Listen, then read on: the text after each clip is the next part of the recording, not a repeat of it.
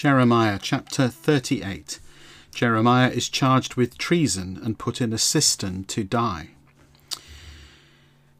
Now Shephatiah, son of Mattan, Gedaliah, son of Pashhur, Jehukal, son of Shelemiah, and Pashhur, son of Malkijah, had heard the things that Jeremiah had been telling the people. They had heard him say, The Lord says, Those who stay in this city will die in battle, or of starvation or disease. Those who leave the city and surrender to the Babylonians will live. They will escape with their lives. They had also heard him say, The Lord says, This city will certainly be handed over to the army of the king of Babylon. They will capture it. So the officials said to the king, This man must be put to death, for he is demoralizing the soldiers who are left in the city, as well as all the other people there by these things he is saying. This man is not seeking to help these people, but is trying to harm them. King Zedekiah said to them, Very well, you can do what you want with him, for I cannot do anything to stop him. So the officials took Jeremiah and put him in a cistern, the cistern of Malkijah, one of the royal princes, that was in the courtyard of the guardhouse. There was no water in the cistern, only mud. So when they lowered Jeremiah into the cistern with ropes, he sank in the mud. An Ethiopian official rescues Jeremiah from the cistern. An Ethiopian, Ebed Melech, a court official in the royal palace, heard that Jeremiah had been put in the cistern. While the king was holding court at the Benjamin gate, Ebed Melech departed the palace and went to speak to the king. He said to him, Your royal majesty, those men have been very wicked in all that they have done to the prophet Jeremiah. They have thrown him into a cistern, and he is sure to die of starvation there, because there is no food left in the city. Then the king gave Ebed Melech the Ethiopian the following order Take thirty men with you from here, and go pull the prophet Jeremiah out of the cistern before he dies. So Ebed Melech took the men with him and went to a room under the treasure room in the palace. He got some worn out clothes and old rags from there and let them down by ropes to Jeremiah in the cistern. Ebed Melech called down to Jeremiah, Put these rags and worn out clothes under your armpits to pad the ropes. Jeremiah did as Ebed Melech instructed. So they pulled Jeremiah up from the cistern with the ropes. Jeremiah, however, still remained confined to the courtyard and the guardhouse.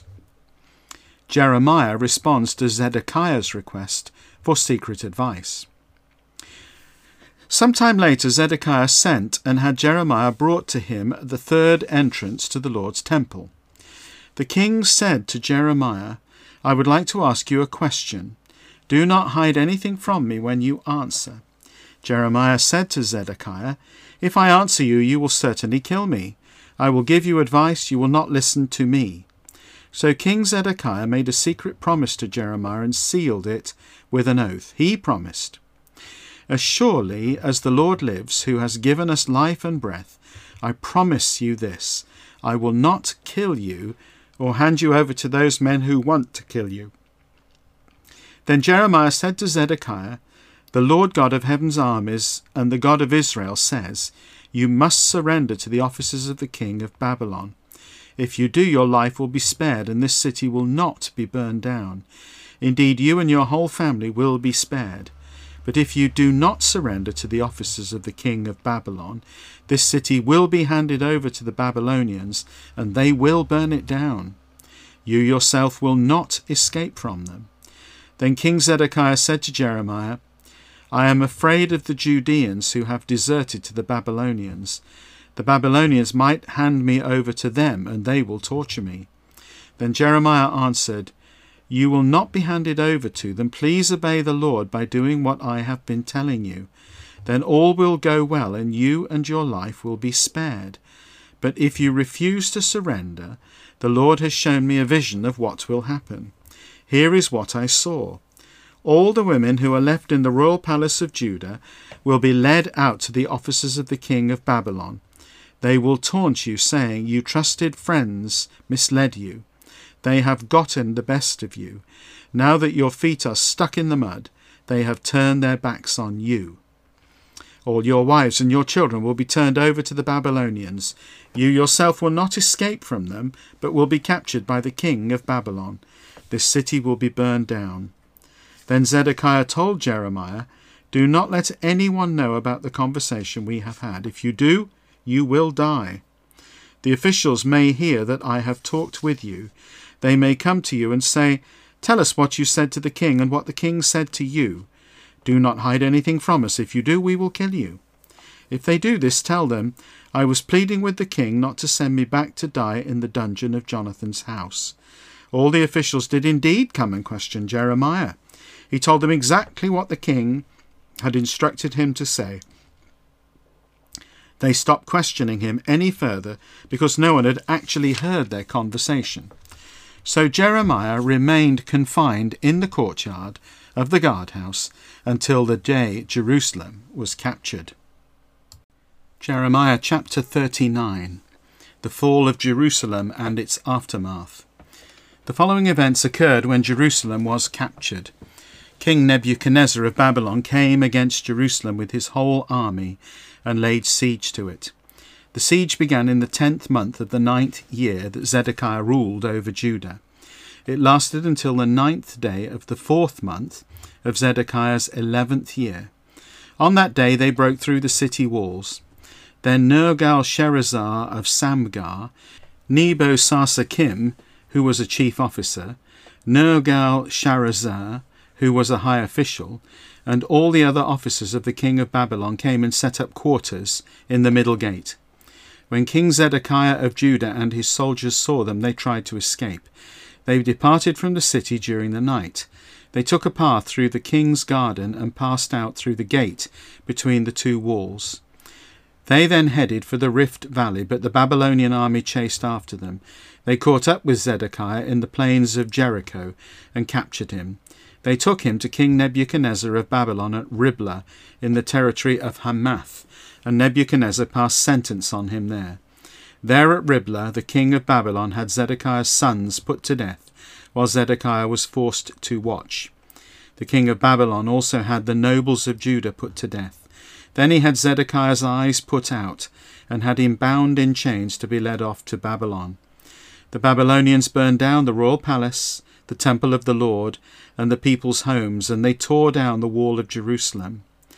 Then Nebuzaradan, the captain of the royal guard, took captive the rest of the people who were left in the city. He carried them off to Babylon along with the people who had deserted to him. But he left behind in the land of Judah some of the poor people who owned nothing. He gave them fields and vineyards at that time. Now King Nebuchadnezzar of Babylon had issued orders concerning Jeremiah. He had passed them on through Nebuzaradan, the captain of the royal guard. Find Jeremiah and look out for him. Do not do anything to harm him, but do with him whatever he tells you. So Nebuzaradan, the captain of the royal guard, Nebushazzaban, who was chief officer, and Nergal-Sharezer, who was a high official, and all the other officers of the king of Babylon sent, and had Jeremiah brought from the courtyard of the guardhouse. They turned him over to Gedaliah, the son of Ahikam, the grandson of Shaphan, to take him home with him. But Jeremiah stayed among the people. Ebed Melech is promised deliverance because of his faith. Now the Lord's message had come to Jeremiah while he was still confined in the courtyard of the guardhouse. Go and tell Ebed Melech the Nubian, This is what the Lord of heaven's armies, the God of Israel, has said I carry out against this city what I promised. It will mean disaster and not good fortune for it. When that disaster happens, you will be there to see it, but I will rescue you when it happens I, the Lord, affirm it. You will not be handed over to those who you fear. I will certainly save you. You will not fall victim to violence. You will escape with your life because you trust in me. I, the Lord, affirm it. Jeremiah chapter 52 The fall of Jerusalem. Zedekiah was 21 years old when he became king, and he ruled Jerusalem for 11 years. His mother's name was Hamutal, daughter of Jeremiah from Libnah. He did what displeased the Lord, just as Jehoiakim had done. What follows is a record of what happened to Jerusalem and Judah because of the Lord's anger when he drove them out of his sight. Zedekiah rebelled against the king of Babylon. King Nebuchadnezzar of Babylon came against Jerusalem with his whole army and set up camp outside it. They built siege ramps all around it. He arrived on the tenth day of the tenth month, in the ninth year that Zedekiah ruled over Judah. The city remained under siege until Zedekiah's eleventh year. By the ninth day of the fourth month, the famine in the city was so severe the residents had no food. They broke through the city walls, and all the soldiers tried to escape.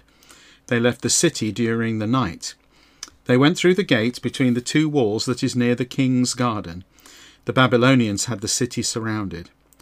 Then they headed for the Rift Valley, but the Babylonian army chased after the king. They caught up with Zedekiah in the plains of Jericho, and his entire army deserted him. They captured him and brought him up to the king of Babylon at Riblah in the territory of Hamath, and he passed sentence on him there.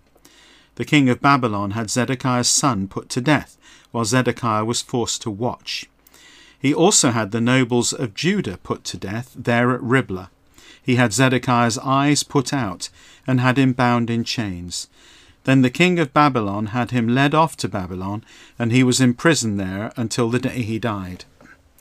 On the tenth day of the fifth month, in the nineteenth year of King Nebuchadnezzar of Babylon, Nebuzaradan, the captain of the royal guard who served the king of Babylon, arrived in Jerusalem.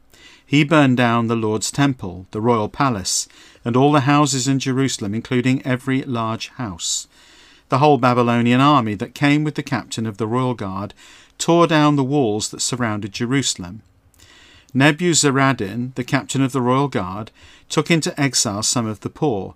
The rest of the people who remained in the city, those who had deserted the king of Babylon, and the rest of the craftsmen. But he left behind some poor and gave them fields and vineyards. The Babylonians broke the two bronze pillars in the temple of the Lord, as well as the movable stands and the large bronze basin called the sea. They took all the bronze to Babylon. They also took the pots, shovels, trimming shears, basins, pans, and all the bronze utensils used by the priests. The captain of the royal guard took the gold and silver bowls, censers, basins, pots, lampstands, pans, and vessels. The bronze of the items that King Solomon made for the Lord's temple, including the two pillars, the large bronze basin called the sea, the twelve bronze bulls under the sea, and the movable stands, was too heavy to be weighed. Each of the pillars was about 27 feet high, about 18 feet in circumference, 3 inches thick, and hollow. The bronze top of one pillar was about seven and a half feet high and had bronze latticework and pomegranate shaped ornaments all around it. The second pillar, with its pomegranate shaped ornaments, was like it. There were ninety six pomegranate shaped ornaments on the sides, in all, there were 100 pomegranate shaped ornaments over the latticework that went around it. The captain of the royal guard took Seraiah the chief priest, Zephaniah the priest, who was second in rank, and the three doorkeepers. From the city he took an official who was in charge of the soldiers, seven of the king's advisers who were discovered in the city, an official army secretary who drafted citizens for military service, and sixty citizens who were discovered in the middle of the city. Nebuzaradan, captain of the royal guard, took them and brought them to the king of Babylon at Riblah. The king of Babylon ordered them to be executed at Riblah, in the territory of Hamath. So Judah was taken into exile away from its land. Here is the official record of the number of people Nebuchadnezzar carried into exile in the seventh year 3,023 Jews. In Nebuchadnezzar's eighteenth year, 832 people from Jerusalem. In Nebuchadnezzar's 33rd year, the captain of the royal guard carried into exile 745 Judeans. In all, 4,600 people went into exile. Jehoiachin in exile. In the 37th year of the exile of King Jehoiachin of Judah, on the 25th day of the twelfth month, King Evil Merodach of Babylon, in the first year of his reign, pardoned King Jehoiachin of Judah and released him from prison. He spoke kindly to him and gave him a more prestigious position than the other kings who were with him in Babylon. Jehoiachin took off his prison clothes and ate daily in the king's presence for the rest of his life. He was given daily provisions by the king of Babylon for the rest of his life until the day he died. 1 Peter chapter 2 So get rid of all evil and all deceit and hypocrisy and envy and all slander, and yearn like newborn infants for pure spiritual milk, so that by it you may grow up to salvation, if you have experienced the Lord's kindness. A living stone, a chosen people. So, as you come to him, a living stone rejected by men, but chosen and precious in God's sight, you yourselves, as living stones, are built up as a spiritual house to be a holy priesthood, and to offer spiritual sacrifices that are acceptable to God through Jesus Christ. So it says in Scripture Look, I lay in Zion a stone, a chosen and precious cornerstone, and whoever believes in him will never be put to shame. So you who believe see his value, but for those who do not believe, the stone that the builders rejected has become the cornerstone, and a stumbling stone and a rock to trip over. They stumble because they disobey the word as they were destined to do. But you are a chosen race, a royal priesthood, a holy nation, a people of his own, so that you may proclaim the virtues of the one who called you out of darkness into his marvellous light. You once were not a people, but now you are God's people. You were shown no mercy, but now you have received mercy. Dear friends, I urge you as foreigners and exiles to keep away from fleshy desires that do battle against the soul, and maintain good conduct among the non Christians, so that though they now malign you as wrongdoers, they may see your good deeds and glorify God when he appears. Submission to authorities. Be subject to every human institution for the Lord's sake, whether to a king as supreme, or to governors as those he commissions to punish wrongdoers and praise those who do good. For God wants you to silence the ignorance of foolish people by doing good. Live as free people, not using your freedom as a pretext for evil, but as God's slaves. Honour all people, love the family of believers, fear God, honour the king. Slaves, be subject to your masters with all reverence, not only to those who are good and gentle, but also to those who are perverse. For this finds God's favour, if because of conscience towards God someone endures hardship in suffering unjustly. For what credit is it if you sin and are mistreated and endure it? But if you do good and suffer and so endure, this finds favour with God. For to do this you are called, since Christ also suffered for you, leave an example for you to follow in his steps. He committed no sin, nor was deceit found in his mouth. When he was maligned, he did not answer back. When he suffered, he threatened no retaliation, but committed himself to God who judges justly. He himself bore our sins in his body on the tree, that we may cease from sinning and live for righteousness. By the, his wounds you were healed, for you were going astray like sheep, but now you have turned back to the shepherd and guardian of your souls.